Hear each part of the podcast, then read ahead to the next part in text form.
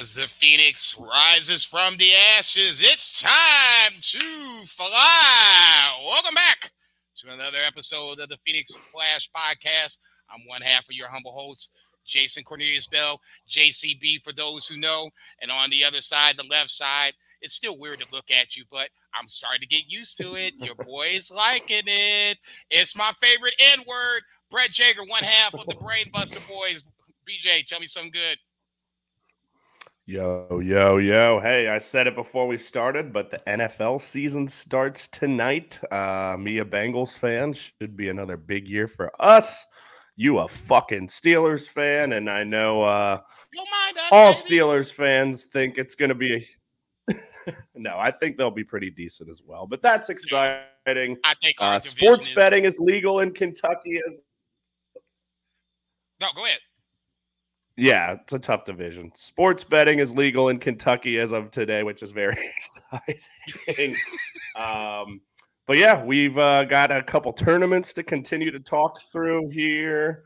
Um, but yeah, life is uh, pretty good, my man. I'm excited to be here, be back in the saddle, in the air, whatever we want to call it. Yeah, we're, we're in the air. We, we fly around these parts. Um, let's just break down the uh, the 13th episode of PSP, or, or it should be the 14th, because of this one right here decided that they wanted to be cute and mess things up, and which should really be the 14th, but it's the 13th. But nonetheless, let's talk about what we're going to break it down this afternoon.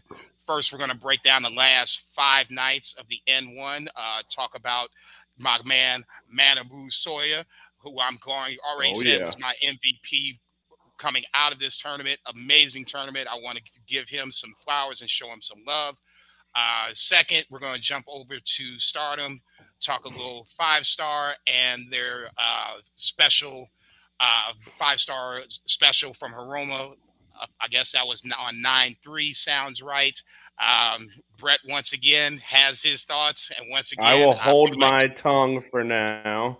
and I feel like I have to defend my girls, so that should be interesting. A little uh, discord in the middle, and then on, the back end, we're going to talk about a little New Japan. Obviously, New Japan has been AWOL since we have last talked, uh, since the end of the G1, but it's going to start back up starting tomorrow morning.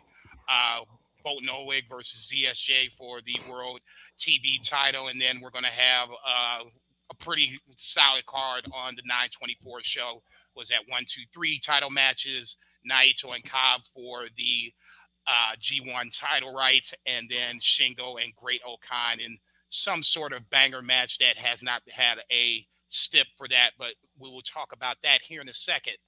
So let's talk about a little N1. I know we were we were talking before we recorded that we wanted to jump to the final and then work our way back. But I wanted to talk about the the 27th show because the 27th show sets up a lot of well, it basically sets up the final, and I think arguably it was had the match of the tournament on that same card. So let's just jump down towards the matches that quote unquote matter. You had uh Hijo Del uh Del, Del Dr. Wagner Jr. versus Manabu Soya. So obviously at this point, Manabu Soya, uh Go Shiozaki, Nakajima, all in the and uh Hijo kind of on the outside in, were all in the mix for the B block, uh winning the B block. Soya had to win and get a little help going forward. He got his dub uh, in 1207 over he uh, Hijo del Dr. Wagner Jr. I gave this four and a quarter stars. So it puts the pressure on the AXIZ team where basically this is a win and gets in scenario. I circled this match before the the tournament even started just because it had the AXIZ guys Oh, facing yeah. off against each other after so Final night. turning, you know, coming back together as a team. Not necessarily a, a successful debut as a team. They did uh, lose to Manabu Soya and Kenoh for, I believe it was the 80, was it all the Japan titles? Was, am I correct on that? Am I missing the step? Yeah. Yep. Uh huh. Um, so No, that's right. obviously they are they were they are teammates now having to go at each other. Winner if Nakajima wins, he wins the block. If Go wins, then you have that one match playoff that we were so desperately wanting to see in the G1 with Shingo mm-hmm. and uh geez Louise Tama. uh Tama Tonga, where Evil decided he wanted to fuck that up. Uh Go decides he's not going to let Nakajima fuck that up. He wins in 1453. So in this scenario, you have a tie at the top of the B block between Go Shiozaki and Manabu Soya. First time ever, one match playoff to win the B block. But let's talk about those two matches first. What's your thoughts on the two matches leading up to the one match playoff? Yeah, both damn solid as this entire tournament I thought was. Um, you know, we talked about it last episode. A lot of new blood in this tournament. They kind of mm-hmm. got out a lot of the old guys, brought in a lot of younger guys, a lot of guys from outside the company. Um, so it was a nice new mix of guys and made for a really an, an entertaining tournament. And yeah, I thought, you know, this final night of block action, so to speak, was definitely one of, if not the best shows, you know, of this whole tournament. And yeah, I went four stars on Wagner and Soya and four and a quarter on uh, Nakajima and uh, Shiozaki, you know, both under 15 minutes there. So, uh, for the time that they got, you know, I thought both were excellent and not a surprise really on either winner. I mean, I know coming into the tournament, I had picked Kenoh versus Nakajima in the finals. But pretty much right after our, our buddy Azar, you know, a couple days in the tournament, he's like, I think it's going to be Go. And, you know, knowing that Go had never won it and just kind of as the tournament was progressing, definitely mm-hmm. felt like that was the direction we were headed. Now you said it off the jump, Soya MVP. I don't think I can disagree with that. And I mean, I think that was definitely one of the biggest storylines of this. You know, pre-tournament as well, kind of breaking free of Kongo, becoming in his kind of on the best run that I've ever seen him by far in Noah. And uh, you know, that held true with the match previous. I think it was the show previous where Soya and Go had the draw that I thought was outstanding. The 30 minute draw where they just beat the shit out of each other. Not a decisive winner. So, in the scope of the tournament, this made perfect sense for those two to to tangle again with everything on the line. And then, of course, you haven't mentioned it yet, but also the I care the A block final. You know yeah, that night of Jake Lee and Kenoh, another excellent match as well that's what I was getting ready to go to next because obviously we have to figure out who is going to win the A block with Kenoh stumbling out of the block early, very similar to Nakajima coming out 0 2, but then going on a nice little run of wins of matches. Hey man, you can't sit sit on that. I gotta read off of that, buddy. Um, nice little run of matches where you had him beating um, Kiyomiya on 826. And then I believe, trying to find the other one, he lost to Jack Kiyomiya. Morris on. I'm sorry. Uh, Kaito Kiyomiya ain't in this tournament. okay. I'm like, what? Masa Kitamiya. I'm so sorry. he didn't start 0 2 then. He he lost his first match to Adam Brooks and then he lost to Jack Morris. It was kind of middle of the tournament, but you know, both of those were definitely surprised, right? Like Morris wasn't his second match. So it lost to lost to Brooks on eight six. Didn't let me double check. Did not wrestle on eight nine. Beat Inamura on A10, So I apologize. He won the his. No, uh, you're good, match. but it was definitely an earlier, you know, too early losses for him. That Inamura match we mentioned last recording, still one of the best matches of the tournament. Probably finishing top three for me still. But yeah, point being, he stumbled out of the gates a little bit, but you knew he was going to be there at the end. Obviously, the story in the A block was who's going to beat Jake Lee. Right. You know, he had the t- I think two draws right against yeah, Kitamiya. Um, and then and uh, one against uh, uh, Morris on eight twenty too too many fucking tournaments going on right now. Right. I mean, G ones, uh, but a lot of these running simultaneously. a lot of shit to keep track of these days. Amen, baby. Just Amen. in Japan, let alone everything going on in the states too. But um, a- a yeah, I mean, it, it really did. Again, yeah. you- Sorry, I can tell we're having some slight uh, connection issues here. I think we're good, but yeah, a little little delay here. But um, I think you know, you look at this show, go start of the tournament. You see Kenoh and Jake Lee. You see Nakajima and Go. You're thinking, okay, winners of each of these matches go through. Now, the wrinkle we didn't really expect was the Manabu Soya piece, as we said, who had a fucking hell of a tournament and absolutely mm-hmm. deserved to be there at the end. So, couldn't really ask for much more in terms of coming into a final night here. That's for damn sure. the question was who could be Jake Lee, and no one could.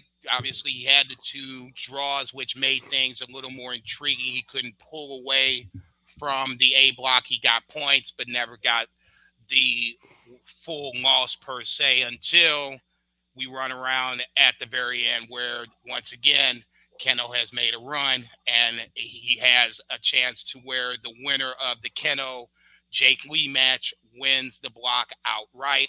I thought this was one of the better matches of the tournament, especially in a scenario where it was a a win and get in scenario. I think that adds a little more to the match itself. To me, it's like a title match. I went four and a half on this. It went 22 38. Kenoh wins the match and subsequently wins the A block. I don't think this is a huge surprise. Uh, No. I, I think we both can agree that neither one of us th- could ever would think that Jake Lee would win the block per se, especially as the champion. You're going to be there waiting for whoever wins the tournament at the end. So there's no point of the champion winning the tournament unless you want to come up with some sort of elaborate angle. Obviously, they didn't go that route. Thoughts on Kenoh winning the block? It's been a while since he's won. It's been a while since he's been champion obviously we have the date set. I believe it's not the Marufuji uh, uh, 16th or 17th. I believe it's the 24th of September is the set date for Kenoh and Jake Lee. I thought they were going to wait a little while longer, but I'm glad they're going to pull the trigger now. Thoughts on Kenoh winning the uh, N1 and uh, the possible, well, not even possible, the upcoming match with him and Jake Lee for the championship? Wait, so they're doing Kenoh Jake Lee before Go Jake Lee? I'm sorry, I meant uh, go Jake Lee is already set. Uh, Okay. That's the I- 24th. That's what I figured, but obviously with Kenoh beating Jake Lee, he has technically earned himself a shot. But I, yeah, I didn't think they would do that before. No, they're going Go, with so the N1 winner.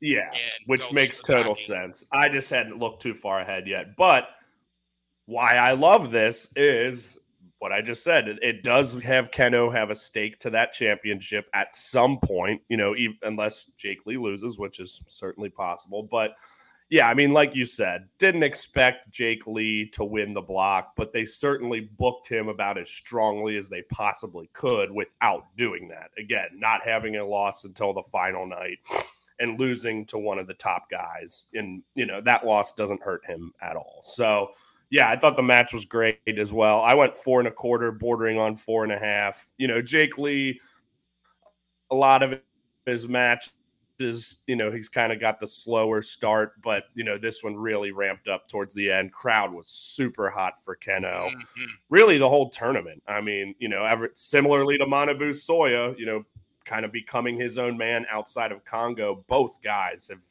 you know, had a hell of a run since that point. You know, when we were all kind of like, "What the hell?" Kongo's just gone all of a sudden. That I'd say everybody's doing pretty okay at this point. You know, so that's a good thing. And yeah, I. We'll get to fu- the future title match here with Jake and Go here shortly, but yeah, the fact that Kenoh got that big win over him was huge and a very, very ex- exciting, enter- entertaining match.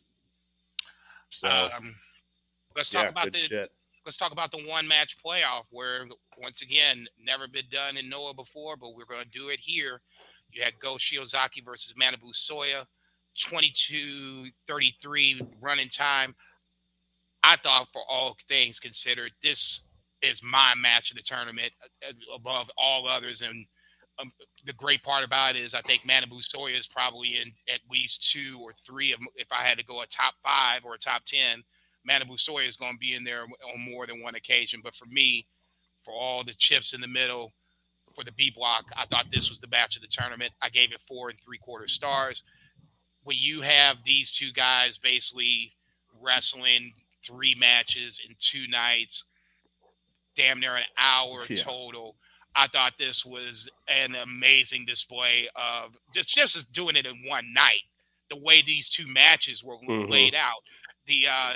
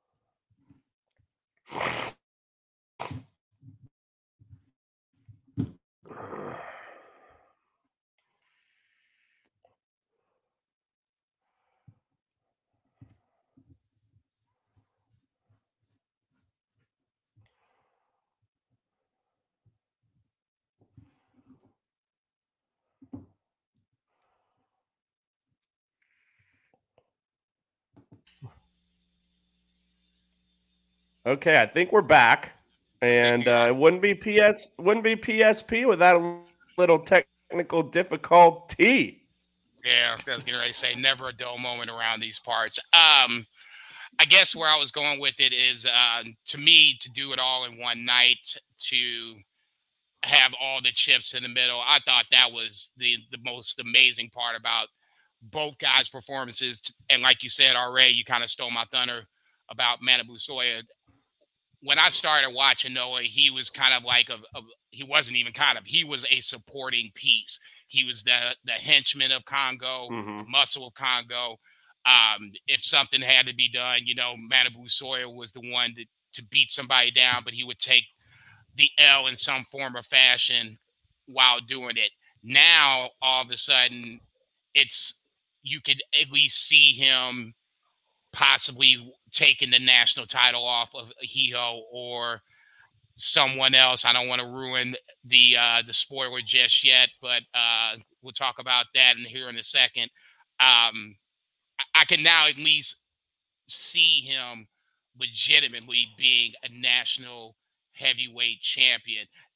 Um, when I first started, there would have been no way in hell. So you got to give the booking the credit to giving Manabu Soya this push, and it's been a hard push, but it's been a push to where now you I least see him credibly as someone that could who if it was Jake Lee, he might not beat Jake Lee, but you know you're to get a hell of a match out of him. You know that match will bang, and I can easily see him defeating. I shouldn't say easily, but credibly seeing him defeat uh, Del Dr. Wagner Jr. for the national title. Yeah, I mean, I think it's safe to say he has been elevated from mid carder to upper mid card, you know, at the least at this point. And yeah, he'd had that match with Wagner for the national title earlier this year. Great match, but he wasn't ready yet. And now he gets that win again. So he's now got a shot at that. And I totally agree. I think I would love to see that match again. And I think Soya is very, very deserving to win that. And but Wagner's had a hell of a run, so you certainly won't be taking it from him easily. But to the match, yeah, couldn't agree with couldn't agree with you more. Um, hadn't really decided whether the Go Soya 2 or the final was my match of the tournament. They're number one and two for me. I went four and a half stars on both. And yeah, like you said, just the scope of this one night and knowing that Go and Soya did it the night before and there wasn't a decisive winner, it was just awesome. I mean, everything on the line here, all the stakes in the world, and just these two guys just going out there and may the best man win. You know, fighting spirit, heart, everything that defines these guys was all on the line. And, you know, at the end of the day, I am Noah yet again. I can't even, there we go. Um, he's, back. he's back, baby.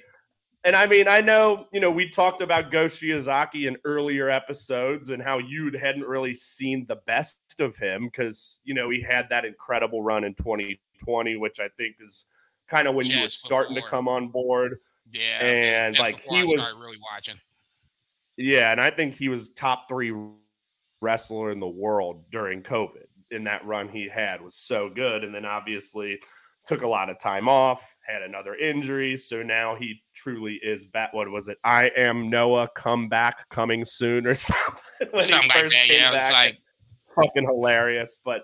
I think the comeback is complete. Obviously, we'll get to the final here shortly, but yeah, we are seeing I mean, again, he's 41 now. Go. I'm saying, you know, his best days are behind him, but man, he what he did this tournament was at least, you know, as good as we're gonna get from him these days, I think. And I mean, he's he's awesome. Just that true baby face. I mean, you I know you've only seen a handful of Kenta Kobashi matches, but you can definitely tell that that was his mentor because he's just very similar in a lot of regards and yeah, can't say enough about Soya either, man. Like, just excited for what's coming from him and just so impressed with how he really took the ball and ran with it this tournament. Somebody else I wanted to give flowers to and has a, a win over Hijo del Dr. Wagner Jr. is one Lance Anoa'i. I thought yeah. he was one that I wanted to keep my eye on. I watched him in MLW more so once again as a supporting role to Jacob Fatu. So I wasn't really too sure what we were going to get from him coming in. And he was obviously one of the more impressive individuals in this tournament. What's the future with Lance Anoa'i? Do you want him to come back a second time? Is he going to get a national title shot against Hijo? What are your thoughts? I'm, I'd be happy to see it. I mean, with Noah and the foreign talent, so to speak, I mean, it seems like it's been a lot of like cycle in, cycle out. I mean, Wagner's one certainly that's truly established himself, but you know, Stallion Rogers, you know, you've got a lot of these guys that kind of come in and out, like Saxon Suxley. You know, he's kind of been a little more immersed these days. Anthony Green now kind of more, you know, full time, but yeah, I mean, I had never really seen Lance before because I don't, I've never, I don't really watch MLW, but you know, he certainly looks the part. He's got the pedigree, the bloodline, so to speak. Right, right. Um, I wouldn't say he blew the doors off by any means, and I don't think I had like a four star match for him, but I was impressed. I mean, you know, most of his matches weren't very long either, but he's certainly someone different at in Noah. You know, um, not really many Samoans over there. And uh, but yeah, I liked what I saw. And sure, maybe they do he and Wagner first. Wagner gets the dub, and then maybe you do Soya. Um, maybe at the New Year's show. I think um, that's definitely. I don't know. They probably have at least one big show this fall, but I mean that's definitely a marquee matchup. Which you know that New Year's show is always one of their biggest of the year. So maybe uh maybe they'll hold off for that there. But yeah, I'd be down for Lance and Wagner. I mean, I don't think Lance would win, but uh I'm so. here for it. No, I would, I would. I was just more curious to see. Would be more curious to see the the physical match itself. I would, if you put gun to my head, I would pick uh Hijo to retain. Let's go on the flip side. Was there anyone that, well, obviously the aforementioned Saxon Suxley, aka Saxon Huxley. Well, it would take me to actually watch his match. outside of Saxon Huxley, I'm gonna at least give him the uh, the name right, uh, the proper name in this scenario. Anyone that you don't want to see come back, anyone that was underwhelming, didn't impress. No, I mean honestly, the most underwhelming, at least by results, and they're fucking kicking him out for now, is Inamura. um, I mean, I know he's going to progress, I think, which is fine, but I mean, even though he didn't get a win, the guy we know what he can do. And I, as I mentioned, I think his match against Kenoh was one of the best of the tournament. And then on the night of the final in that six man, they really gave him a showcase there, you know, tossing everyone around. But um, beyond that, I mean, let me pull just pull up the full lineup here real quick. But off the top of my head, no. Um, I mean, Daiki Inaba is a guy who obviously he had the injury, but I thought he was, you know, had the match against Nakajima, maybe one of my favorite matches he's ever had. So, like, I'm not going to say him.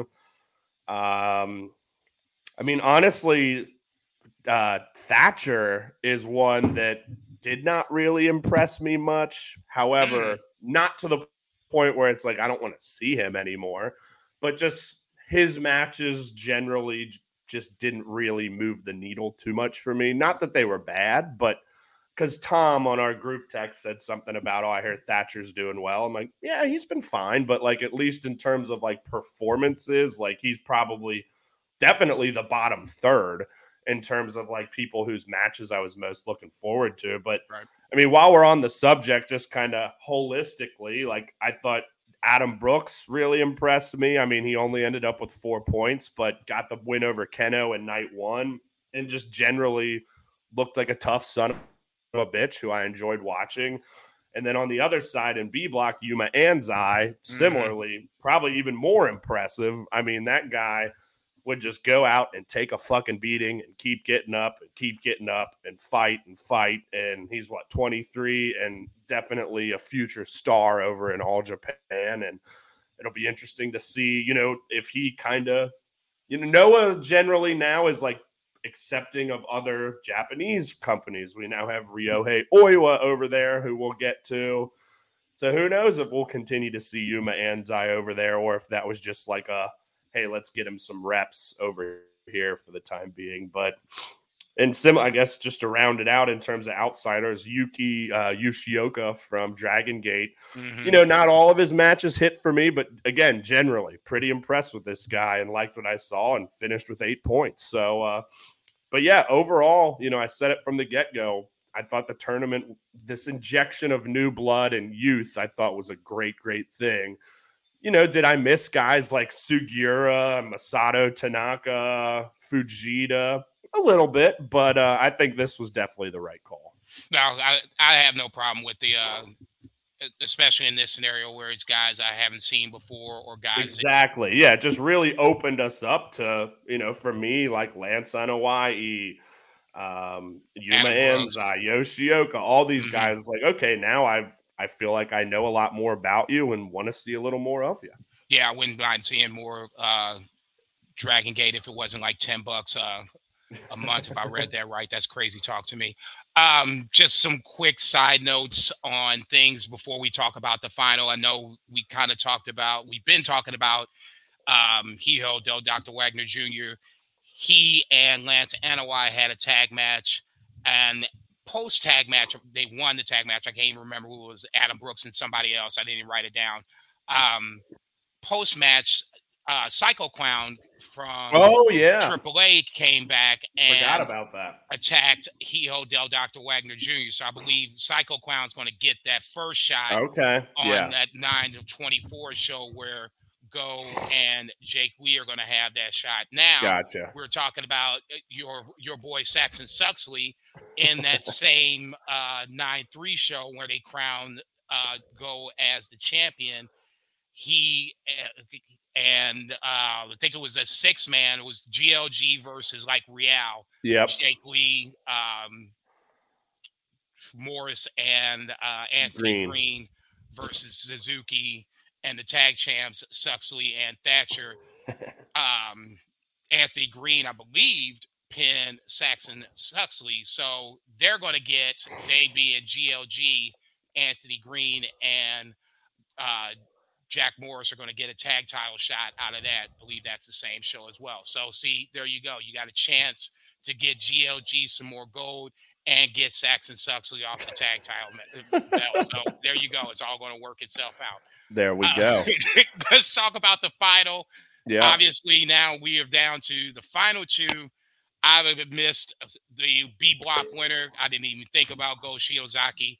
Damn you, Azar. Where were you at uh, like a month ago when we initially had talked about this? But I did, we did get the A block winner correct in Kenoh. A block winner, Kenoh. B block winner, Go Shiozaki. Longest match of the tournament? Yeah, because yep. uh, there was no time limit 32 yep. 48, bell to bell. Shiozaki obviously wins the N1, his first N1. Didn't know that until I was watching it the night of. I was like, son of a bitch, it's his first chance of winning. Oh, well, great. Now I know who's going to win. Didn't yeah. even know who was going to win at that point. But yeah, like you said before, Azar opened the door. And as we walked down that path, it came to fruition. Um, I gave this four and a half stars. I think this is on the list of matches of the tournament. It just this the moonsault is this is the first time I've seen Shiozaki do any sort of moonsault. So mm-hmm. when he was mm-hmm. going up to the top, I'm like, what, what, you doing up there, old man? You need to come on down down there. Yep. And this is the first time I'm like, fuck, this is where he's gonna lose right here. Kenoh's gonna jump all over this like I expect him to do, which he did. But Shiozaki holds him off, hits a second, well, hits the second moonsault for the win. And to it was like to me, that was like the exclamation point. I'm back, healthy. I wouldn't be doing two moonsaults if I wasn't healthy, type shit. So yeah, it was a a nice win for Shiozaki winning his first. But to me, other people obviously this guy right here stood out more than Shiozaki, even though he did win it, won the uh the tournament itself. Talk about the final thoughts on the final and uh show Shiozaki winning his first. I didn't like I said, this was news to me. I just assumed being here around so long, he had gotten one underneath his belt. Yeah, and like I'd said earlier, I didn't think about it until like after we'd already made our predictions. You know, I didn't go back and look, oh yeah, he hasn't won one yet. Right. So uh, yeah, similarly, four and a half. Like I said, let's call it co match of the tournament along with Go and Soya for me. Um, just a, a classic ass fucking grinded out battle, you know, similar to Soya and Go. That one was a little bit more fast paced, you know, everything on the line. You know, we've already both wrestled tonight. So, you know, this both guys were obviously more fresh. They took their time. But yeah, you knew it would be a lot of Go's chops and Kenoh's mm. kicks, which we got plenty of both. Um, the moonsault also an homage to Kenta Kobashi, who you know wouldn't bust it out all the time, but also a big motherfucking dude who would do it, and when he hit it, it meant something. Um, so yeah, in that regard, here, I I loved that that was kind of how it finished up. Was like he was determined, like ah no, I'm back, I'm gonna hit this, and I'm gonna fucking beat you. Um, yeah, I mean, it really could have gone either way. Crowd was hot as shit. Honestly, I said it earlier for Kenoh. I think seemed like the crowd was more in favor of Kenoh for this match. you know, despite yeah. Go, you know, really being that ultimate baby face, but how can you not love Kenoh too? And you know, now that he has escaped Kongo, which you know, I feel like in Noah, like there's and really all of Japanese wrestling, the heel face dynamic isn't always as clear. You know, we've talked about how Okada's so good at kind of playing both sides of that based right. upon who his opponent is. And, you know, Kongo at the surface was definitely more of a heel ish stable, but it's not like they were like major, major heels. But like Kenoh's feeling very fucking baby facious right now, which, you know, I think just made this match even more interesting because you know the crowd was loving both guys and probably would have been happy either way but uh go winning it felt right and you know like i said Kenoh still has a potential shot against jake lee with that win uh, not getting too far ahead, I do think Go Shiozaki will beat Jake Lee. I'm sure we're going to be talking about that here. Uh, mm. I mean, I guess we can just do it right now. Um, no, you, y'all, motherfucker, you opened up Box. Let's talk about it. So you you think this is where it's going to end? Jake Lee, obviously losing to Kenoh. I think they said this was his first loss in a calendar, well, not a calendar year, since he came to Noah, Noah, which was one one, I think and then over the course of him leaving all Japan, if you want to count those as well, that was like I think they said it was uh, his first loss since he came to Noah, and then matches going from all Japan. You think Go Shiozaki finishes the story for lack of a better term? I think so because you know I'm not saying this is his last hurrah, but we talked about it earlier. He's on the back nine. You know he ain't getting any healthier. He ain't getting any younger. Now it just feels like the time. He feels healthy. Um, you know, it wouldn't shock me. I, am not saying he's definitely going to win, but yeah, I think You're so. not putting a Negro Damas stamp on this? No, I'm not Negro Damasing it. Um, but it just feels like the time. And yeah, he had that what the win last year. It was over Kaito when it was vacant, and then he lost it directly to Kojima. We've been through the hot potato shit from last year enough. Ping pong, bing bong, back and forth. Um, yes. I feel like he's earned the right for one last like big run here at the top. And now just feels like the right time because if not now, when? When? Granted, like I said, Kenoh's got a shot. Fucking Hideki Suzuki kind of staking a claim in that six man where those two were just going at it. Pretty yeah. much the whole match was yeah, those two. It was going at it. Like there was one point where the camera shot was uh, Jake and Suzuki on the outside, but then on the inside there was like action going on in the uh-huh. inside. I was like, I don't even care what's happening on the inside. Yep. Stay here. So I, I think it's it's at least intriguing where you would like for it to, ha- to be with the title on the line, but for Suzuki and Jake, I don't think it has to be. It just feels like it's two horses that are just trying to stake their claim. Jake Lee's definitely making enemies. That's for damn sure. um, about that.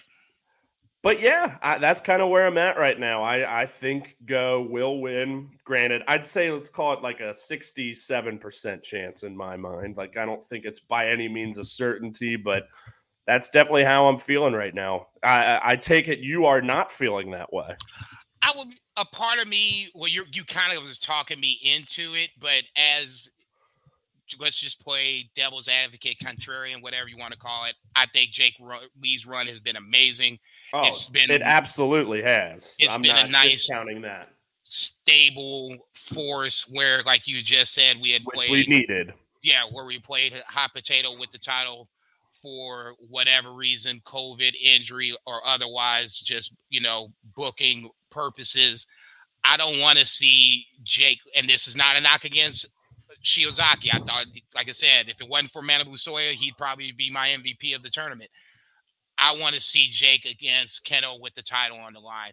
Yeah. I didn't know I wanted to see him versus Suzuki until all of a sudden those two jokers started to to mix it up. I want to see that with the title on the line. I'm not saying that it wouldn't. I'll go this far. It won't surprise me if Shiozaki wins because I agree with everything you said up to this up to that point. All the reasons you gave out there, totally agree. And I can see why they would pull the trigger. Noah's not scared to pull the trigger when it comes to title. we know that. okay.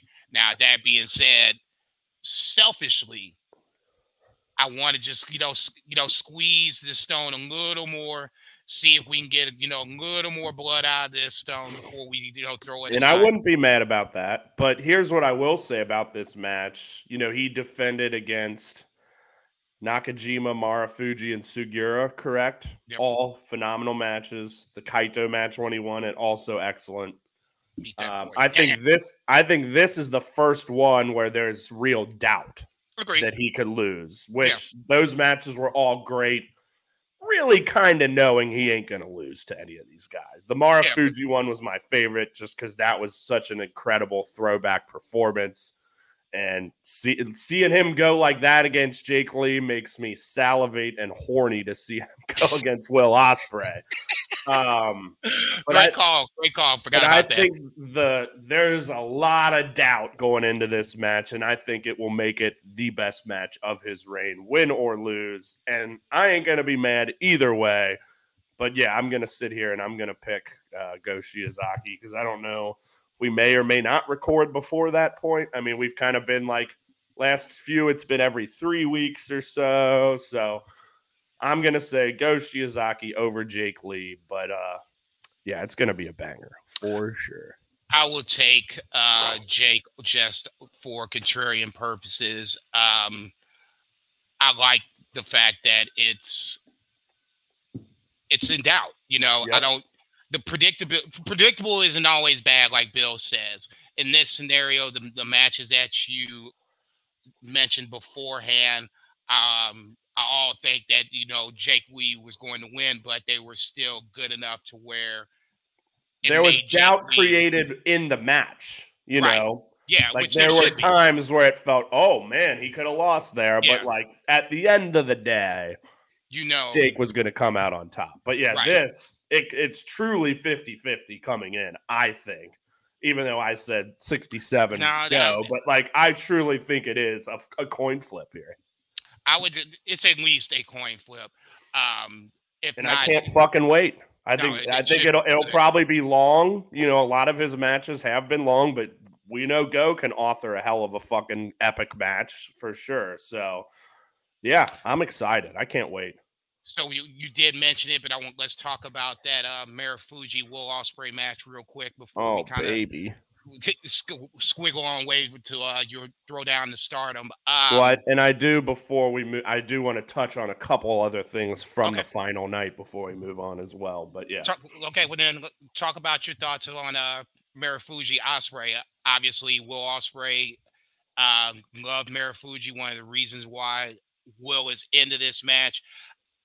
I didn't never really thought about it until I watched Marufuji and the way he and Ospreay move similarly. More, oh. I should oh. say, more Ospreay moves like uh Marufuji, not necessarily, you know, like a five six kick punch combo like you would see on a video game, but the heel kick, you could that's totally fucking Marufuji to a fucking oh, yeah. T every time I see it. Massive influence on him. Is and this I, we talked about Will Ospreay being wrestler of the year, or at least on the short list. Obviously, he's added Chris Jericho to the list of guys that he's routed off on 2023. Marufuji's up next. I'm sure he'll have a couple other matches before the year. Uh, Suji, Tsuji, greatest wrestler on walking God's earth. 924. We'll talk about in the New Japan segment. Like that, I'm, we're gonna get there, but that is a come worthy matchup, baby. Talk about the, the Marufuji match before you bust it up. Equally come worthy. Um, but I think I said this when we were together in person and we watched that amazing Marufuji Kenta match from I can't remember 2006 or whatever year it mm-hmm. was. Like, and I did not come up with this take, and I don't remember where I got it, but that Kenta and Marufuji are not the soul, but definitely two of the biggest influences on what we could call this modern wrestling style. The Ospreay, the Kenny Omega, the Takeshita's, this fast paced, strike based, high flying, kind of all encompassed into one. These are, especially Marufuji, because he was definitely a little more the high flyer, Kenta more the striker, even though they both did both so well. So you, yeah, you best believe I'm horny as shit for this. Fuck. And that Jake Lee match proved that he can still go. Like Marufuji has taken some. He hasn't had as heavy of a schedule of late. Let's put it that way. He's not been in, I believe, the last two N ones. Um, yeah, you know, he hasn't really had a ton of major matches in Noah. Right. He's been in a lot of multi mans. Um, you know, the Jake Lee match notwithstanding I think he's maybe even been fucking around in Dragon Gate a little bit, but he should be fresh. And, you know, he's like only like 42, early 40s, but, you know, like a lot of those guys, got a hell of a lot of mileage on him. But I think he's going to be fresh. I think it's going to be fucking awesome. Um, yeah. What else? What else is there to say? I mean, I think Ospreay's obviously going to win. Um, but yeah, it's gonna be fucking tight. I believe Ospreay's actually I don't know for sure if this is his Noah debut. He may have been there like in the earlier part of his career. I'm not sure, but regardless, marquee match. Can't fucking wait. I think that probably should be the main event. I would assume on uh, a oh, night we're yeah. gonna honor Marufuji. I, I, would assume he and uh, Ospreay will oh, close yeah. the show. What uh what are your thoughts? What are the thoughts you were going to talk about on the uh the final night on uh, that nine three show? Uh, just wanted to just a few notes here. Um, I kind of talked about it a little bit, but that six man with Marufuji, Sugiura, and Kitamiya against the three youngsters, Inamura, Yoshioka, Yuma, Anzai, but specifically Inamura, Mm, that match was designed to make him look great and look like a beast on his way out, I guess. I mean, I don't know too much about this excursion he's going on. I know they said he was going to England. Sounds like progress, but like which I like progress. I'm I'm a fan of it. Never, no problem with it. I was just honestly surprised yeah. that this is the way that they were going. It it threw me for a loop. It's let's not misunderstand. Inamura was not going to win the N one. The surprise to me is that he didn't get a single point. And, then wasn't now- even in it the year before because he was in like the N1 tournament. Just the booking with this guy befuddles me because we've seen how great he can be. Um, the the U.S. title match or the national title match with Wagner at the end of last year, which I believe was one of the first or like second Noah show that had a crowd, and they went fucking bonkers for that match. Inamura versus Kenoh in the N1. I just mentioned it. I'm sure there's a number of other matches that I can't remember, but like the guy's got it. I don't think he really needs to figure out, out anything else. Why do they why are they holding him down from a booking perspective? I mean, it feels like this has been three years of this shit. Or I guess two real. I feel like he for me, his breakout was the one-one show of last year where like he and Kenta, I think we're in a tag match opposing each other. It was like Kenta's right. comeback, and Kenta really put him over. Yep. What are we doing? I mean, zero points with guy with outsiders getting eight points. Right, right. That that to me was the real trippy part. I mean, Yuma Anzai was the guy. If, He if got four points. right, I was going to say, if there was anybody that I thought would be scoreless, he Yeah. would be the guy that would lead the list, just because he's like you said, he's an outsider, super young. He's here for the refs more than anything else. When as the tournament started to go along, and I'm watching, you know, Inamura still not have any points. I'm kind of like you at this point. I don't personally understand what what they're not seeing that I'm seeing. Yeah. Because I think it you could easily make him a national champion in six months, easily. Yeah. If you just I believe he's right. been a tag champ, right? I mean, which the tag yeah, belts. him and uh Masa Kitamiya, Kitamiya Yeah, were tag yeah. champs, but I mean, you saw how fa- fast that was. So I mean, it, it's one of those things where was he a tag champ? Yeah, he was, but then they lost it real quick. I think they lost it to uh Thatcher and uh your boy Saxon Suxley. Suxley. So in that scenario, it's like, okay, so now what? Because if you don't want to make him a mid card champion, then like the next, you know, progression or an easy step is to make him a tag champion. You got Masick uh, next to him. It's perfect. They had some beef, but put these guys next to each other. It should be a really formidable tag team. And they were for a hot second. And the next thing you know, you look up, they lost the titles. I, I'm just going to keep my fingers crossed that this is like the aforementioned Yota Tsuji.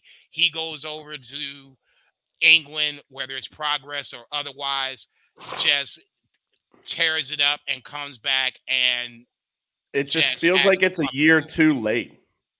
Like this should have happened last year at this time. Like put him in the N1 last year, give him zero points, and then have him like it just feels like it's a wasted year. It kind of was last year the year that he lost in that one match playoff to um to like get in the tournament. yeah Yeah, I think so. So he was in the the I said N1 Wrestle One, which is a company like Masato Tanaka and Sugiura both dabbled in. Like he was Right, in right. their tournament last year instead of the N1. But like you said, we've seen it. We know what he can do. We know how good he can be, but the booking has just held him back. So we shall see. But similarly, not similarly, but additionally, um, the semi main, which was Kaito and Ryohei Oiwa over Zack Sabre Jr. and Ogawa, went 25 minutes, which I felt was a little too long. yes But I thought it still was an awesome match. And one, like, fucking Ryohei Oiwa, baby. He was He- cooking. he, Crowd was fucking loving him. he went out and got some little uh some of that beef on there. God damn. he came out I was like Who the fuck his is this? fresh, fresh, yeah, his fresh, sexy pants. Uh, but I was just the crowd loved him. Like They it's did, like they were really surprisingly hot for him, which I I would assume that and I loved it. I was very happy to see it. this was one of his first matches, if not his debut match, correct? Mm-hmm. I would have never guessed in a million years that No, the Noah fans would have been that high for him. I just assumed it had been, you know, more so for Kaito and just been done with it. But his hot tags, I feel like he was they were- getting the biggest reactions of everyone, Zack included. when he came in for that second hot tag and they blew up again, I'm like, wow. Okay. And like multiple pin breakups he made. commentary made a really good point where I don't know if this is foreshadowing or not, but it's kind of like when you know where Jay Uso goes over to Raw and, is, and Adam Pearce is like, you know, you're gonna, you know, there's gonna be some people that are not gonna be so happy about this. Commentary kind of made that same point where it's like, you know, Yeah, Rio Owa came has come come over, and now you know there might not be some people that may be you know, taking your spot, motherfucker. Right, exactly. So that's where I'm like, okay, so who's going to be the first guy that catches Oiwa slipping by himself? Because at some point he's going to have a singles match. I would. That's where I want to see what happens next. Who's his first big feud's going to be? Because I think that'll be interesting to see from that perspective. Because none of us have all Japan, so we we can't watch uh, Yuma Anzai on a regular, but we can watch. Um, Oiwa on a regular and anybody from New Japan. So in that scenario, I'm really curious to see who's Well, and up here's first.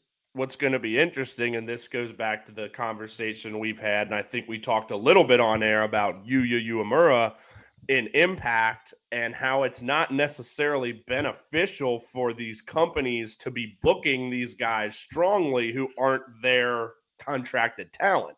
Right. So Oiwa comes in in his debut, gets electric reactions, but this is a New Japan guy. So it's like, how far are they even going to let him go? Right. But man, what a fucking start. And like, it was so cool seeing Zack. I mean, he looked like the fucking man. Like, even though they lost, like, he was the dominant force in that match.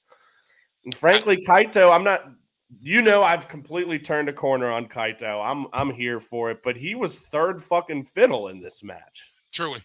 By No, far. No question. I thought only, I agree with you. Only Which good for him for kind of letting Oiwa shine, but I I was going to say we, we'll get back to you in a second. I think Kenoh's going to have some words for you here in a little bit because that that's kind of really the reason I I was I waiting for him to come back. I wouldn't mind seeing old Gabe Kidd maybe uh, come over as well because uh, we know they've got some fucking sizzling beef. You And- man. Side note: I saw he is uh, Kaito was just announced for the Pro Wrestling Revolver Show in Dayton, Ohio, on October eighth, and I'll be living back in the Cincy area again, so less than an hour away. So there's at least a chance I may consider that. But I thought that was very interesting. So. yeah. What, what's I guess coming to Dayton Kaito's going to do some sort of American tour this fall. No, that's good. I just going to say any eyes on Noah that that aren't on Noah should be on Noah because I think arguably it's the third best uh, Well, Japanese here, promotion. real quick, because I don't think we've talked about this, and I don't think we touched on it post G1. And now Ka- Kaito coming to the States kind of makes me think about it more. Him being in the G1, him now coming to the States, really kind of bolstering his just profile in general and his star power. hmm Do we see him signing with New Japan here in the very near future?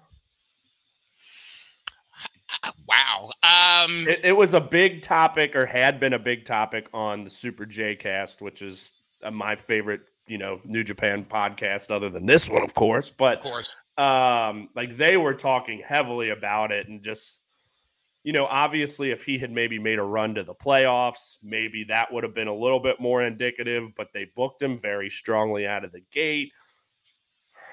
I, it's a it's something to talk about. I mean, especially because he's like Noah's one Well, young, established talent.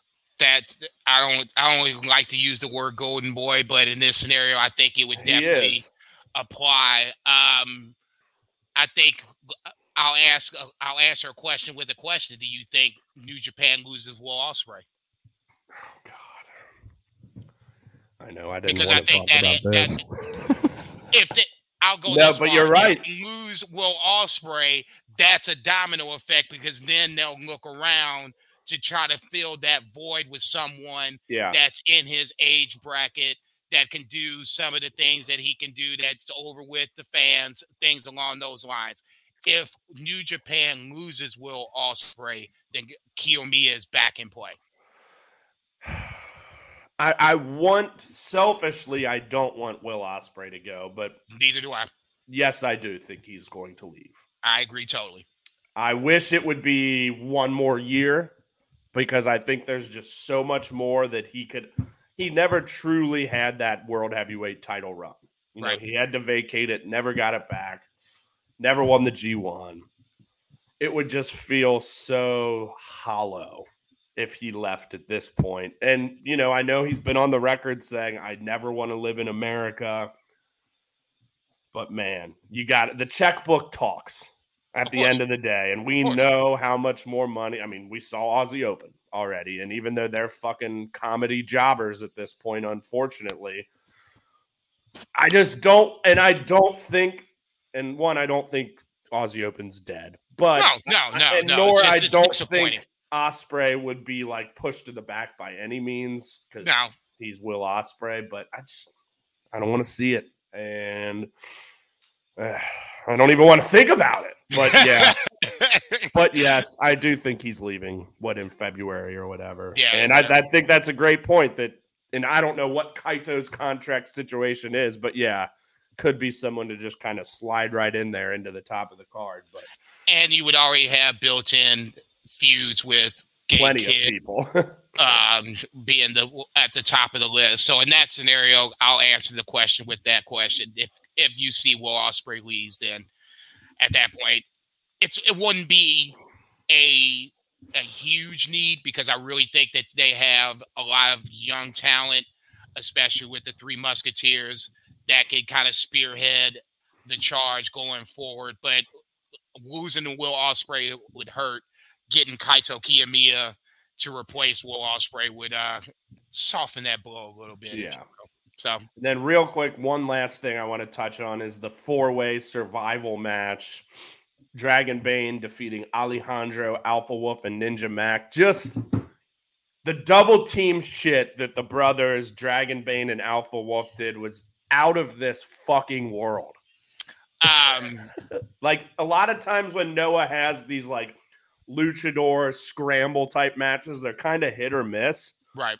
I think I, I would say I went three seven five on this, but like this one hit for me. And Yeah, just it was, a it was few really of those spots that they did, like I mean, is really one of them. I can't remember which one, chucking the other one around to like heights that I've never seen before. I'm like, oh my god, what is he doing? is he, gonna Yeah. be- he was so high and so far. I'm like, oh, uh, please God, catch this boy. fucking in flight. awesome. Okay, and then that- to see those two come out and challenge for the junior tag titles, sign me the fuck up. hold that thought. Unfortunately, Chris Ridgeway has to go back to England, and it they have dropped the junior tag Oh. titles. Um, I can't remember who's going to replace Ridgeway and Daga, but it will be Dragon Bane and Alpha Wolf. I just can't Okay. remember who is replacing So, them. But don't so get they me wrong. They vacated. They vacated, vacated them. Then? Okay. Yeah, I think it's for personal slash health reasons is uh, what I saw on Twitter for the reason why Chris Ridgeway won't be able to Well, defend that's the a shame too, because I feel like Ridgeway's a guy that you know haven't seen a lot of, but the more and more I've seen him, the more and more impressed I've been. And ever since they kind of figured out all this dumb stinger bullshit that had kind of dominated the whole year of what the fuck are they doing? Oh shit. Ridgeway and Daga kind of all right. They seem like a nice unit that I've enjoyed, so that's kind of a bummer. But I'm still pumped to see old Alpha Wolf and Dragon Bane do whatever the fuck it is they're doing because Yeah, that it's- was it was just say. enthralling. Like, whoa! I've watched a lot of wrestling in my life, and I've never seen that. no, that, that, that them boys is in flight. I I love the fact that the junior Literally. division is always something. Yeah, literally. there's always a, some match I'm always looking forward to, even when it's like you know Hayata versus fill in the blank. I'll look forward to that because somebody's going to end in the up in the front row at some point. Hayata stinks. Uh, I mean, you know, I, I still like Hayata, but that's just me. I, I like a lot of people that most people don't. So that that's just my. Uh, and you know what else? You know what else stinks? Oh shit! Wonder ring. I'm kidding, but that felt like a fucking perfect nice. segue right No, there. because you you was you called it mid this afternoon Mid-dom. on our text on our text thread. And, and again, I'm still a little bit facetious here, but it still ain't really. what it is. It still ain't what it was. So, so I'm thinking about stuff. I'm at work. We, we, we're texting about, you know, are we still good for today? Yada yada yada. And you, you like what we're going to talk about. You know, Noah stardom and you called it mid stardom. And now I'm reading the text and I'm like, wow, is it mid? And I had to really stop to think about it. Am am I feeling like it's mid too? So I, once again, I'll allow you to start. You have the floor. I have oh. my own reasons why I think it's quote unquote mid, but the floor is yours. Proceed to shit on my second favorite promotion in the world. So, in a vacuum, no, stardom is not mid. But compared to how great it was the last two years, fuck yeah, it's mid. And it's not even close to that in my eyes right now. And granted, I do think part of it is I was, was, am, will continue to be behind on the five star just due to life and so much fucking wrestling and it being no commentary often and one thing I didn't mention is like you can't Chromecast it, so that's like another small barrier to entry. Is I have to like plug in an HDMI in my computer, and the way the and the way the shows are online, it's one match every time. So that right. means I have to get up out of my ass and change the match every time. So just logistically, that's one thing. Um, but am I still enjoying it? Yeah, duh. And I mean, I, as I told you before, like there's multiple nights of this tournament I've skipped, haven't watched, but I did just watch all of the 9 3 show. And you know what I came out feeling? Underwhelmed. Mm. I I thought it was a pretty mid show. Um, two matches. You're talking the the up to bottom uh, the show itself, or you just talking about the uh, the five star match? No, itself? the whole the whole show. Um, and man, I feel like the last two years, like anytime they had one of these like pay per view type shows, they always knocked it out of the park. And ever since old Tam Nakano became champion, uh, I don't think they've knocked it out of the park once, other than that night, that uh, Stardom Queen All Star Queendom, Queendom. one of the best shows of the year. Period. But man, like even the the main event, who had Julia, my girl, my favorite women's wrestler, flat as hell. Uh, and someone, Risa Sera, who I'm excited to see because I haven't seen her in a minute, but it was just off. You know, I didn't think it was a bad match by any means, but no. just, you know, some couple like botchy things here or there. Knowing Julia was going to win, just didn't feel drama, wasn't into it. I just did I enjoy the show? Sure, enough, but uh Mm-mm that, that, that was not a ringing endorsement. I mean, here, let me let me pull it. Like I thought the Syuri and Mayu match was the match of the night by far. Four and a quarter for me on that one. Where is it? Nine three here. And then I would go four on the tag title match. And then nothing else above nothing else at the four star level for me. Um Mirai and like but I thought Mirai and Konami was good, not great. Three and a half, maybe. But like no drama anywhere here. Other than the tag match, which felt like a very rushed ending to me. It's like once they got it going, it's just like, oh, that's it. And that's kind of how Mirai Konami felt to me. Uh, like I said, Syuri Mayu by far match of the night. Only 12 and a half minutes, but they fucking went at it. Um, Tam Starlight Kid, meh, eight and a half minutes. Tell me Tam Nakano feels like your champion.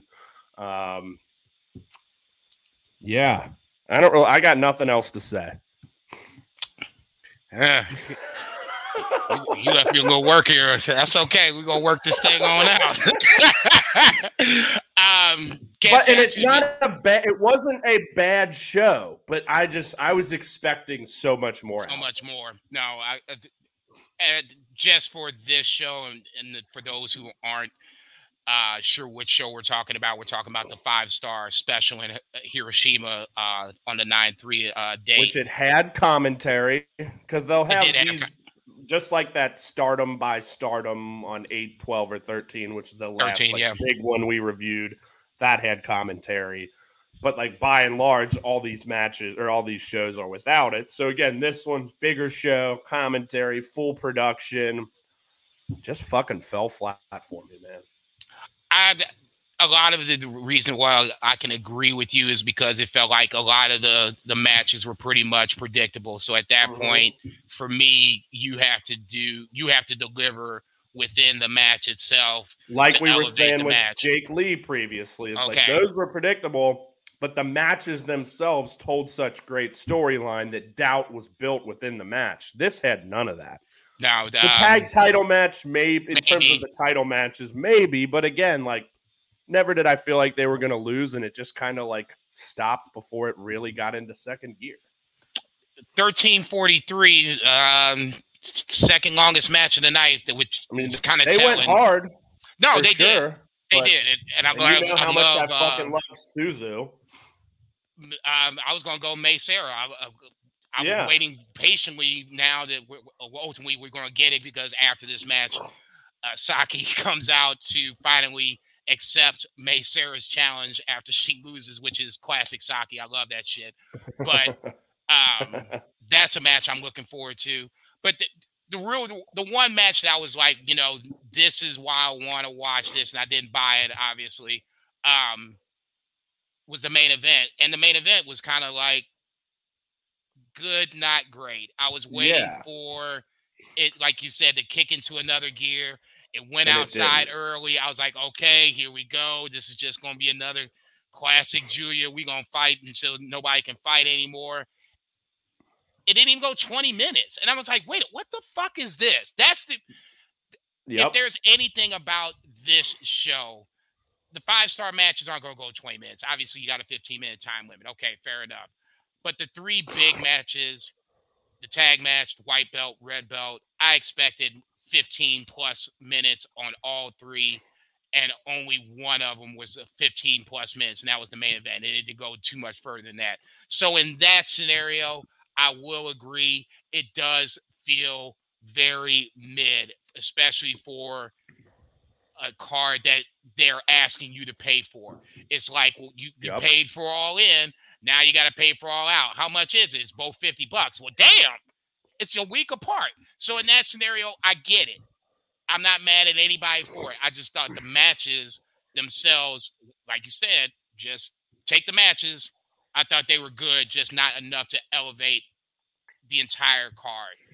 Syuri Mayu, I thought was probably one of the better matches of the night, just because it was name value first coming in, and then they came in and they delivered. And just banged. Yeah, that yeah. was what twelve thirty. So I mean, it series had a series had a fucking hell of a tournament. I mean, pre duh, but like she is just every time out there. It's like I'm the bad bitch. Come get some if you want some. I'm interested to see that you UF or let's try this again UWF match between her and Mina Shirakawa. That oh, was yeah. a spinoff from this uh, 9 3 show where they had they're going to make that match coming up here in a little bit. Azumi and Utami challenging uh Natsupoi and Saru uh, sorry Anu for the goddesses of Stardom Childs. So I mean, we have some intrigue and there. then but... we did have, and I watched um, on Watch Wrestling, so I didn't have subtitles. But Suzu came out after the main event with Julia. Did that? Do you know what that was about? I don't. Because God damn, I wouldn't mind seeing that again. But too bad it's not for the red belt. But that uh, meaningless red belt. It's not. It uh, means less than this red belt. I'm kidding, but No, I was getting ready. Chris All right, man. be- All right, Christian, calm down. this just happened to be sitting here. yeah, right. Yeah, I'm sure it was just happened to be sitting there. I, I'll say this, and if I can defend Tam, I'll try to do so in this sense. I don't think it's all her fault. It's the booking of For sure. her title run has been.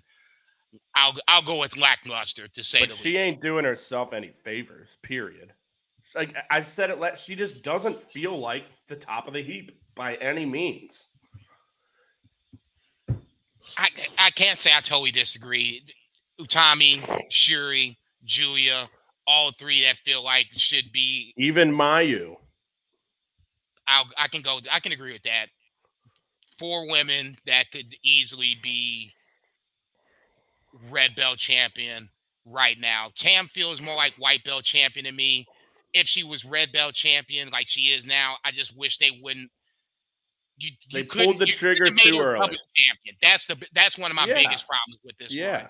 Making her double champion. If you're going to do that, do that way down the line. You know, have her knock down like eight or nine title defenses, and then come around and build Shirakawa up, build Tam up. Now you got like you know these two Titans have been running roughshod over the two, you know, their two divisions or whatever the case may be, and then do it at the end of the year for their last show. Do it like that. They, I just think part of the problem is they they pulled that trigger too early, and then they actually did it.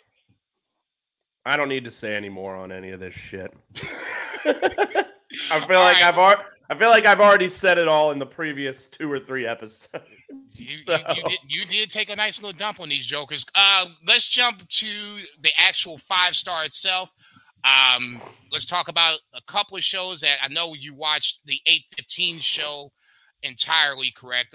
That was uh five matches with Soriano and Momo, um, Mina, and uh, our girl Mariah May, Shiri versus Suzuki. yes, I did Uh, watch all of those tournament matches. Yes. Okay, I was going to say, and it was thi- this was a good one. this to me is the quality of matches that we haven't seen on a regular basis through the five star and i think a more so of a reason why we're we're calling it and when i say we i mean you are calling it where you've had some good matches you've had some good moments but you haven't had a night where it's like oh man you know this match, you know, this match is coming up. This should be a good match. Oh, this match should be a good match. You know, whatever the case may be. This 815 show I thought was really good, even though I thought Soriano losing to Momo was a little bit of a, a little much for my taste, but I've been asking for Momo to get a push. So I guess I can't be Yeah. complaining about both things at once. It's just kind of like, damn, why you gotta, you know, take the win over uh Soriano. Mariah May gets a big win over uh, Mina Shirakawa. I totally thought Shirakawa would win this because obviously this is the battle of Club Venus girls. Mariah May, Mm-mm-mm. another one I think on the way to AEW, gets a big win I there. know. Syuri defeats Suzuki. I'm at the point now where I'm just like, can we just put out What the For well, I mean, it was Syuri, so we, you know, let's get let's not get too mad, but we really haven't seen a lot of Hazuki at all. She's got like four points, and two of the points is from uh Saya. Saya Kamitani, who's not even in the tournament. It's the opposite of last year, starting out Oh. with nothing. So I'm still holding out a minuscule amount of hope that maybe, maybe my finals prediction will stand, but I know it won't. I was getting ready to say, I'm fucking pissed off about it. Let's well, let's talk about uh really the the story of the A block or red block in this case. I'm getting my blocks confused. These damn tournaments. Red block is really down to two women, where you have Natsupoi at nine points, but then the leader in the red block is Nakatsu at 12 points. Interesting run where she did make a point where she had beaten the leaders of stars in Mayu Iwatani. She beat um Jesus Christ, um Utami, and she's beaten um Mina, if I'm not mistaken. So I mean, in a scenario where I have no idea. no, I'm just beat Tam. I'm sorry, she beat Tam. That's your um, that's the third one that she beat. Mayu, Tam, and Syuri basically all in a row, all leaders of uh, their own units. She's knocked them all off in this run, and basically sounds like she's gunning for um, Mayu's IWGP title when it's all said and done. Is that a move that you're okay with? Usually, we just have the one title that people are gunning for after the five stars, the red belt. Doesn't sound like Nakatsu wants the red belt. She wants Mayu and the IWGP title. Are you okay with that? Sure. Too many fucking belts at this point. This is beyond stardom. This is just really New Japan has too many belts. AEW has too many belts. These belts don't mean shit anymore. Um, that's a whole complaint about wrestling in general, though. Um, but yeah, it's fine, whatever. But also, here's another big complaint about this tournament. And yes, part of it is my watching has been very inconsistent, but because it's so spread out, because the schedule is so fucked up, like, like we talked about before, like last year's G1, where it's like you'll have someone wrestle on three straight shows and mm-hmm. someone else you won't see for three shows. So it really makes it hard to follow. Like I would have had no idea Nats- Natsuko was at 12 points. No fucking idea. Granted, I haven't watched, I've skipped some of her matches as well, but I just pulled up the standings. I'm looking at this. Like, I feel like there's enough to go where she's not just going to like walk to the final. Eh, I don't know and with all the other names in that block, just feels hard for me to believe that Natsuko and Natsupoi are going to be the top two. You know, granted, they have been wanting to push Natsuko for sure, and they have been. But again, I think that's a crux of this whole tournament is it just it's so jumbled and it's hard to follow, and I'm just not really into it because of all these factors I've mentioned. But I'm happy to see her doing well and getting that push and sure a match against Mayu would be cool, but if you don't you want don't the red belt, then what's the, the then yeah, and what's what's the point of this shit? If you don't want the top top title, so I don't know. Fuck it. so eh, you don't want her to win the the red but uh, the red block, I guess. Better choice of words. No. So Hazuki. Eh, eh, man, look, if she comes out of the ashes like the Phoenix on this shit, that would be the most incredible thing in the fucking planet. I, I might actually go out and get a tattoo and get her name tattoo on my arm or something. I mean, that that should be incredible. So, Syuri at seven points, Mayu at seven so points. I just looked. Go ahead. So it looks looks like Natsuko only has one more match, and other people have like three, which again is so fucked up. I don't. I, I can't. I just don't like. I it. can't disagree with that too much. I was looking at it too, where I saw on the blue block side, Utami is taking the lead now with eight points, and I was like, well, shit. You know, I was kind of mad because you know that's going against my pick of Maika, but I was like, wait a minute. Let me count the matches. I was like, okay, well, Maika's yeah. got like two or three matches in hand, and she's got the obviously head-to-head tie break. So I was like, okay, you know, no need to start panicking just yet. You know, there's time. So in that scenario, I do agree with what you're saying on that. But this has been the way they've done the five star for at least the last two years. Yeah. 20, and I think just pandemic the, year. My my level of engagement in stardom period being what it is is making my level of engagement in this tournament that much less but yeah i mean i know that's how it was done i was just that much more into it last year i guess so completely fair. Let's jump over to the 26th, where we did have one of the highlighted matches, at well, least one. real matches. quick, real quick. I do just so that night, um, I basically had two at four stars: Syuri and mm-hmm. Azuki, Azumi and Utami, Mayu and Tam draw at four and a quarter, and then I had the other two at three seven five. But I do real quick, since this was Mariah May versus Mina. And last year, I think Mina was the real like breakout star. I think mm-hmm. this year it's Mariah May. Looks aside, she's mm-hmm. been turning in the performances, getting the crowd on her side, a lot like Mina did last year, where she's a lot more than a beautiful face. She's a fucking ass kicker too. And I've just that's one thing I've been really happy to see.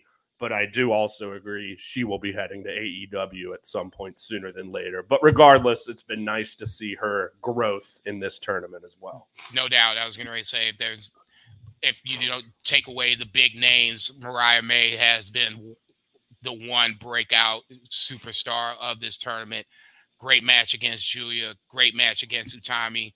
Um, lost the Julia match. Uh, lost the Utami match, but it's still coming out with just performances where you can see why Tony Khan and others would be interested, should be interested if they're not already in Mariah May.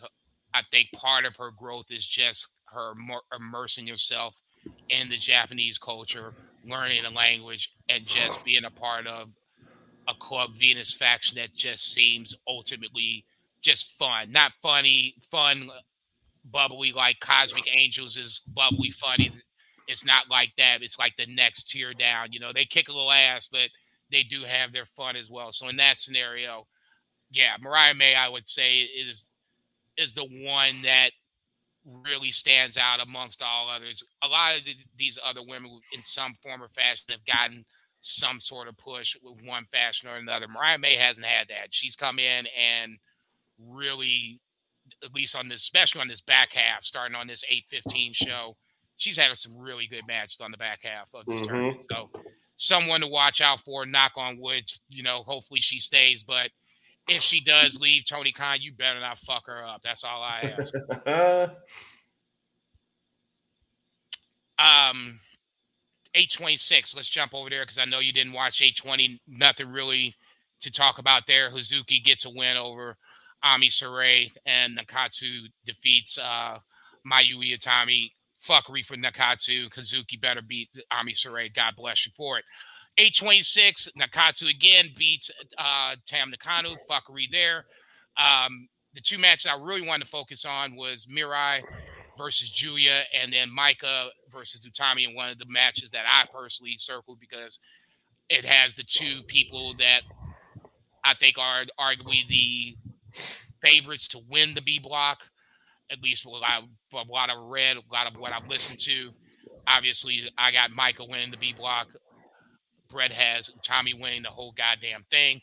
In this scenario, uh, I thought this was the match that was something to look forward to because not only does it have block implications, it's just a match that you just don't usually get a chance to see. But now in this tournament, yeah, they've got a, a deep history. They've got a deep history with each other as well. So and it was good to see this one play itself out. 1350 the running time. Maika defeats Utami.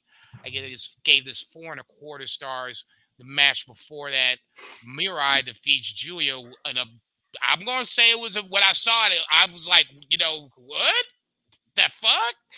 I felt I'll use the word upset because that yeah. was my knee jerk reaction. Because initially I was like, oh, what the fuck just happened? Mirai upsets Julia in 12 17. I gave that four and a quarter stars. Talk about either or match you want to talk about. Yeah, I was four stars on both. Both very solid. Definitely an upset for Mirai, but not shocking. I mean, she's the white belt champ, obviously former Donna Del Mondo briefly. But uh, yeah, she took. I mean, that was just a fight. You know, it took a few minutes, but at the end, Mirai hammering those clotheslines, big moves down the stretch was like, oh shit, okay. Oh, and then yeah, Maika Utami again, like, you know, I feel like this was going to be a four star floor, and that's what I had it at, but it definitely delivered. And yeah, Maika getting the win, you know, could certainly prove big, you know, down the stretch potentially. But with the draw, I know she's at five right now, and Utami at eight, so unless Utami has a draw at some point, which is certainly possible. You know, that may not come into play, but definitely a big win for sure. But yeah, good stuff here with both of these. Um, 827, I know you didn't watch this, but just for the record, winners uh Soriano, uh, Mariah May, Ami Sourei, and Nakatsu once again beating Natsupoi. That feels like I'm just a broken record with saying that Nakatsu is just winning matches. But like you said, she has one match left, so plenty of time for the rest of the red block to catch up with her. Uh, nine two. That's the um, Hiroma show. We already kind of talked about that. And then the most recent show that just came out, the nine three show. Um, Utami beats Momo. Uh, Tam beats Starlight Kid and Syuri beats uh, Mayu in 12 minutes and 30 seconds. I want to jump back to Starlight and Tam Nakano for 30 seconds. I know I'm not shocked by any stretch that Tam wins. I mean, you know, she's the red belt champion as much as uh you wanted to disparage her red belt title reign, which I'm not exactly uh disagreeing with that. I will, I will say that uh it has been a little uh, lackluster to say the least. To me, the, the bigger story with this is more Starlight Kid than anything else. A year ago, it felt like Starlight Kid was at least on the way to the white belt. And if you'd have told me a year ago at that time she'd have won it, I wouldn't have been surprised. It, it, it just felt like her momentum, her character, the heel run that she was having was all pointing upwards, not necessarily by skipping past the high speed title. I just felt like at that point she had outgrown it. Now it feels like she's kind of regressed back to where she was pre uh pre uh Oedo Tai heel turn. Is this a booking issue with Starlight Kid? I mean, clearly she's not hurt.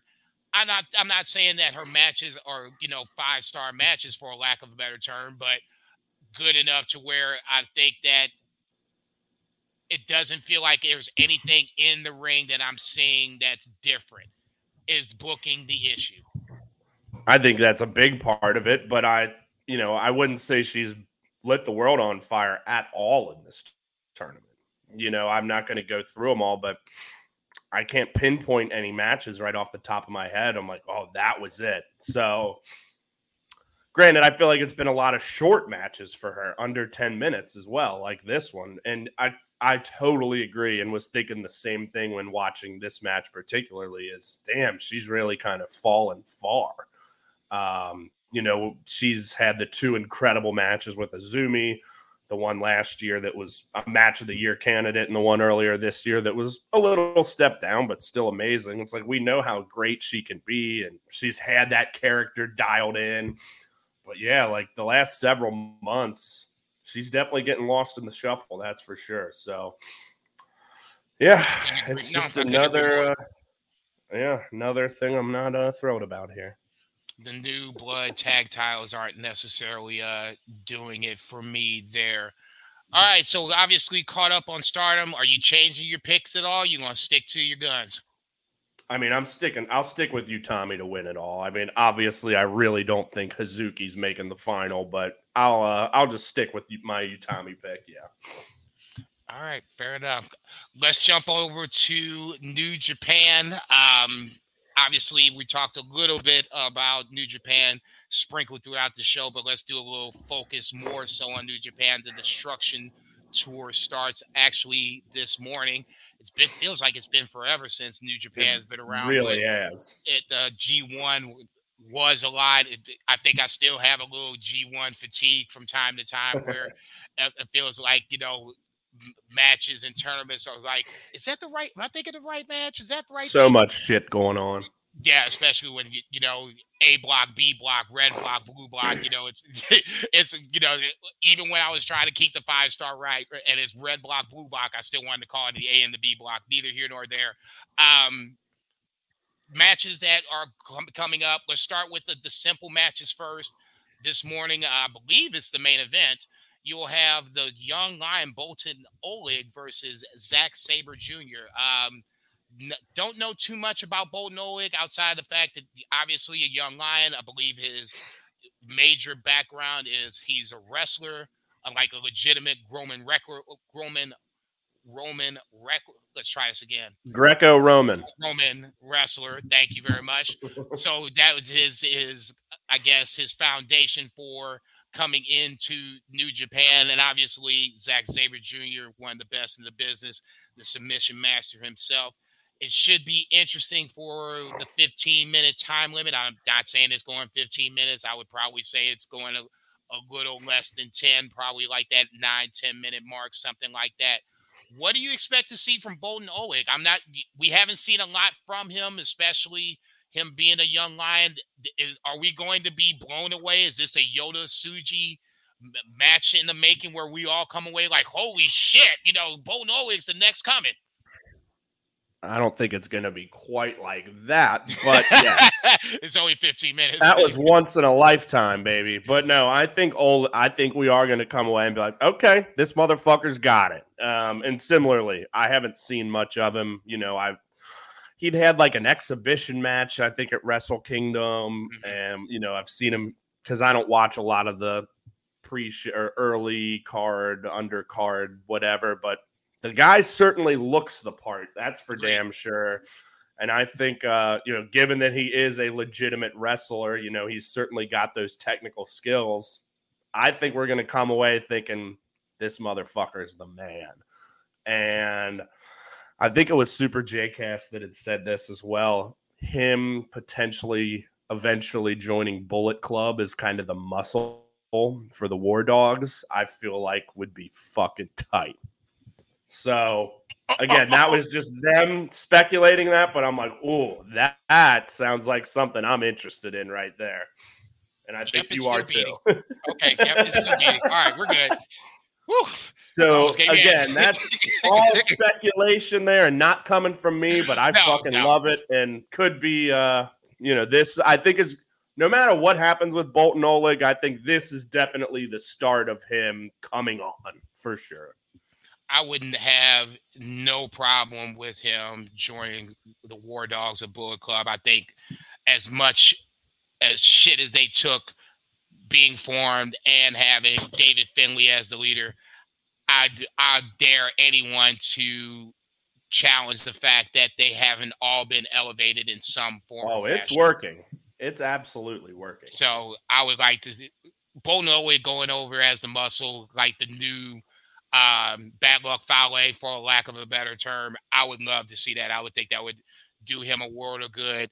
Um, we saw Fujita kind of not necessarily jump a step, but he's doing his excursion, but he jumped basically from Young Lion to TMDK. I wouldn't have a problem if Boltin Oleg did the same, where they dragged him into a Bullet Club and made him the newest Bullet Club member.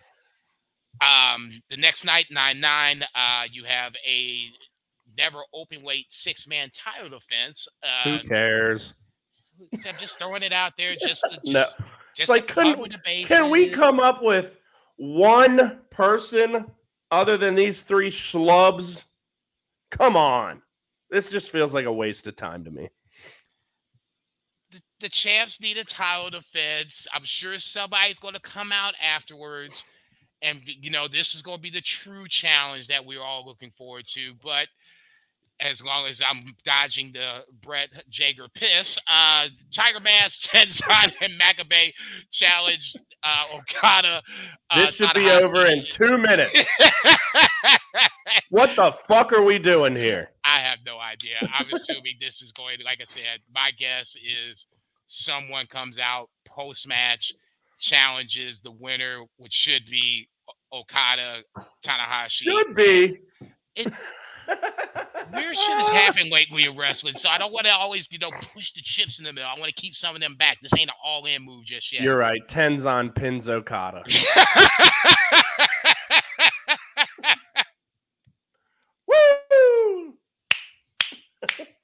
you want to see a, a clump in the middle of the fucking Saturday morning. What the fuck?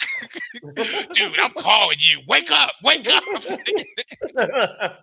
You ain't gonna believe this. Negro Damas right okay, yeah. Now you, if that shit happens, I'm calling you and I'm waking you up. I don't care what time it is. Next night, nine ten. Uh, an interesting best of seven. I do. I've always liked best of sevens, and in this scenario, I think this. I'm here for this. Has yeah. a little a lot of uh, ties coming into it. Uh, you have Master Wato, Shota Umino, and Nagata versus Strong Style being El Desperado, Ren Narita, and Minoru Suzuki. Obviously, you got uh, Wato and Desperado not necessarily liking each other. Obviously, you got Nagata and Suzuki not necessarily liking each other. And obviously, you got Umino and Ren Narita not necessarily liking each other. So you're going to take all those combustible elements and make this a best of seven? this might be whoever wins this should win should have the next crack and whoever beats or whoever wins that 9-9 uh never open weight title match. This should bang from the start to the finish. I just want to see the two things I really want to see is the Wato Desperado feud turn up a little bit. Ren and uh, Umino, they're they're already gonna be hot. We already know they're gonna be coming in fighting each other. Same way for Nagata and Suzuki. Desperado's, I guess, if there he be has an Achilles heel, seems to be Master Wato, and I think he kind of knows it in the back of his head. Not necessarily saying that Wato and Desperado are equals, but Wato has won the Super uh, Best of Super Juniors and is on the come up where Desperado, we've talked about it, is probably between him and Hiromu, one of the next two to actually bump up and go to heavyweight. That's the the dynamic I want to see come out of this. You said you were down for it. What's what are you looking forward to out of this best of seven? Because you know it's going all seven. I mean, I think you just laid it out. Like there's three distinct rivalries already built in here, and of course they're going to intermingle as well. But you know that's what we're here for is those three rivalries. I mean. It wouldn't shock me if we rolled into Shota versus Ren at Wrestle Kingdom, or I think we'd maybe even mention maybe there's a triple threat between the three Musketeers. Um, so I think something at Wrestle Kingdom is probably going to happen with those two.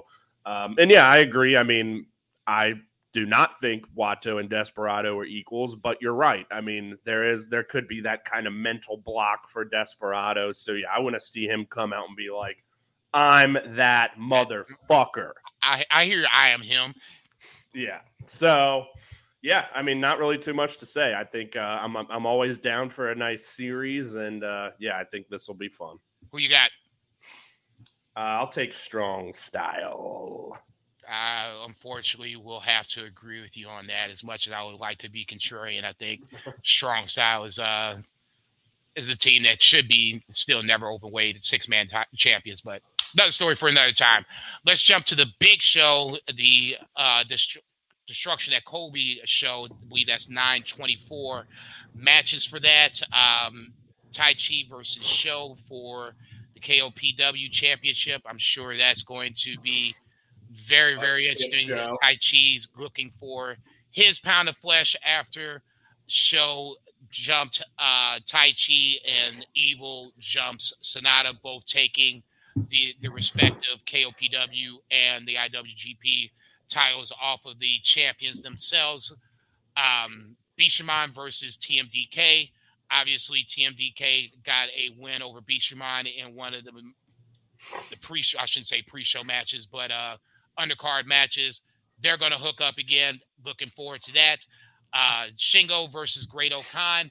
Not sure what the stip is, if there's a stip, but Great-O-Khan and Shingo matched up together is just intriguing into itself because obviously we're going to have to build to that. So I wrote that down because it was just curious as I saw that no titles, no step, but like I said, just curious because I, I have been very critical of Great-O-Khan uh, booking since he is basically uh, upset at Naito. Speaking of Naito, Naito versus Jeff Cobb for the N1 briefcase title rights. Basically, the winner gets. The so shot. this is it is not for the briefcase. It's not.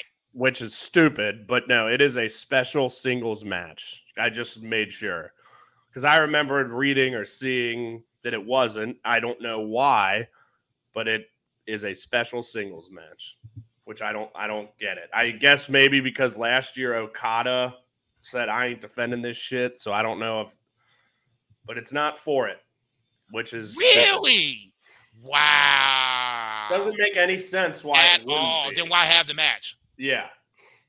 Because I guess Night, and again, I'd heard this on Super J Cast. They were saying like, well, Naito just may as well go and lay down. you know? I, I say, I ain't going. Look, I'm not trying to get thrown around by Jeff Cobb by no stretch of imagination. So, wow. Mm. Yeah, I don't like it. I, I don't just, like it at all. I just assumed that it was for yeah, the, as as you would. as you would assume.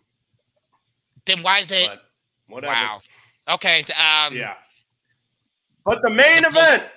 Yeah, I was getting ready to say, sorry, it just took me 30 seconds to get my head off of that. Main event, very excited for Yota Tsuji versus Will Ospreay. Obviously, Will My Ospreay, the uh, I should say the IWGP United Kingdom heavyweight champion.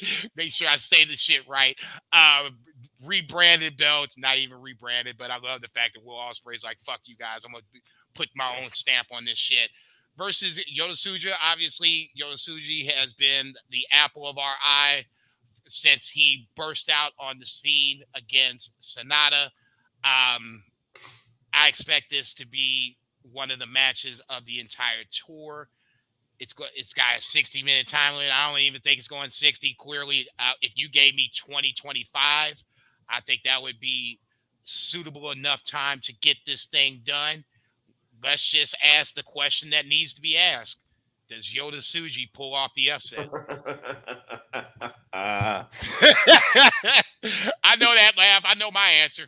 no, but God, I'd love Damn, it's it. gonna be But fun to watch. Yeah. I mean, assuming Ospreay does leave, but that's what makes it weird that he rebranded the belt to UK. But I mean, I assume they'll do Ospreay Omega three at Wrestle Kingdom. Guess. I mean, if not, what? But I, Ospreay's winning here, but it's gonna be fucking awesome. No, I agree. I think Will Ospreay's the the man to win here. Um, it just feels like everybody he's coming across, and it's whether it's guys like Yota Tsuji or legends like Okada, Marufuji, anybody in his way he's beating, and this is a, a ride that I never thought I'd see. But we talked about this on the first episode where our wish was to have all these promotions play nice in the sandbox so we can get matches that we haven't seen in a while or never seen before. This is one of those times where you, we were going to see it because obviously they're both contracted New Japan stars, but Yota Tsuji coming in as Getting the getting the pin over Ospreay in that multi man at the G one final. Yeah.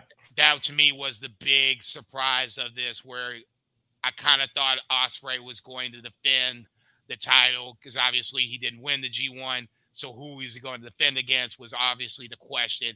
To see Yota Tsuji do this was a amazing a and, and b immediately had me like, oh, tell me they're getting ready to do this. So obviously that's going to be the main event on that 924 show. Um, outside of I that, mean, I'd say I'm more excited for this than Ospreay Marufuji, and that's saying something.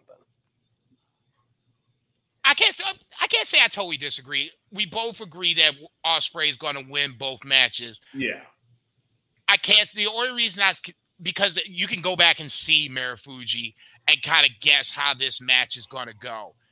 There is so little tape on Yota Tsuji, and I, I hate to use the word tape like we're watching a NFL game session or some shit. But I mean, essentially, that's there's so few matches out there that you can you can't really speculate how this match is going to go. And Yota Tsuji could basically do it all. The only thing I haven't seen him do yet is tap somebody out. Mhm. Outside of that, I mean, the, the speed, the, the agility, the obvious power, it's all there. the if he- fucking charisma, man. That smile. If he, God forbid, got him a submission game, lights out. Naito, you might as well turn in your cape because he's going to take over LIJ before you know. Yeah, he's the fucking man. and, I, and, I, and I'm a firm believer.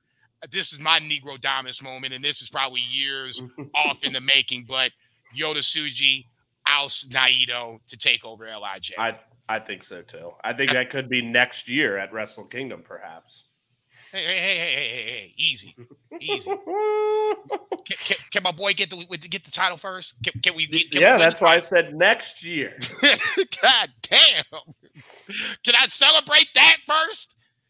Good lord! All right. Um, I think that's I going to cover it. yeah. It Um, feels weird that New Japan is a footnote of this episode because it's usually the the bulk. But that's what me. happens post G one. No, it, will it'll get right back. They'll be that. dialing back up because then there's another destruction show like early in October, which is the one that'll have like Evil and Sanada, and I don't know if there's anything else announced for that yet, but that'll uh, that'll be coming, and then what they usually do like Power Struggle, or they'll yeah. have. I think last year they had like Battle Autumn, it was called. So there'll be I think one Something more like big that. show and, before uh, Wrestle Kingdom. We did. um and then the World uh, Tag League. Yeah, that was going to say World Tag League and uh, Best of Super Junior Tag League. That'll be that's usually in October, November, and then that'll lead us into Wrestle Kingdom. Obviously, on the Noah side, uh, we talked about Marufuji and uh, Will Ospreay. Uh, Go Shiozaki, Jake Lee, all coming up in September, so we'll be talking about that as well. TJPW's kind of taking a little bit of a quiet turn. I don't think they've announced uh, a Mayu um, Mizuki title match yet, but I'm looking to uh, keep my eye out for that. And then obviously Stardom is closing out their five star here in a little bit. I'll try to drag Brett back up to the happy place with Stardom in the next couple weeks. It's it's some work, but I got confidence in myself, and my girls are going to back me up. So on that lovely note, we will bid you adieu for the episode called PSP 13. That man's Brett Jager. I'm JCB. Konnichiwa, bitches. We'll see you in a couple weeks. Is Shingo my daddy? Shingo is our father. Boom. Oh, I forgot it's always a double click.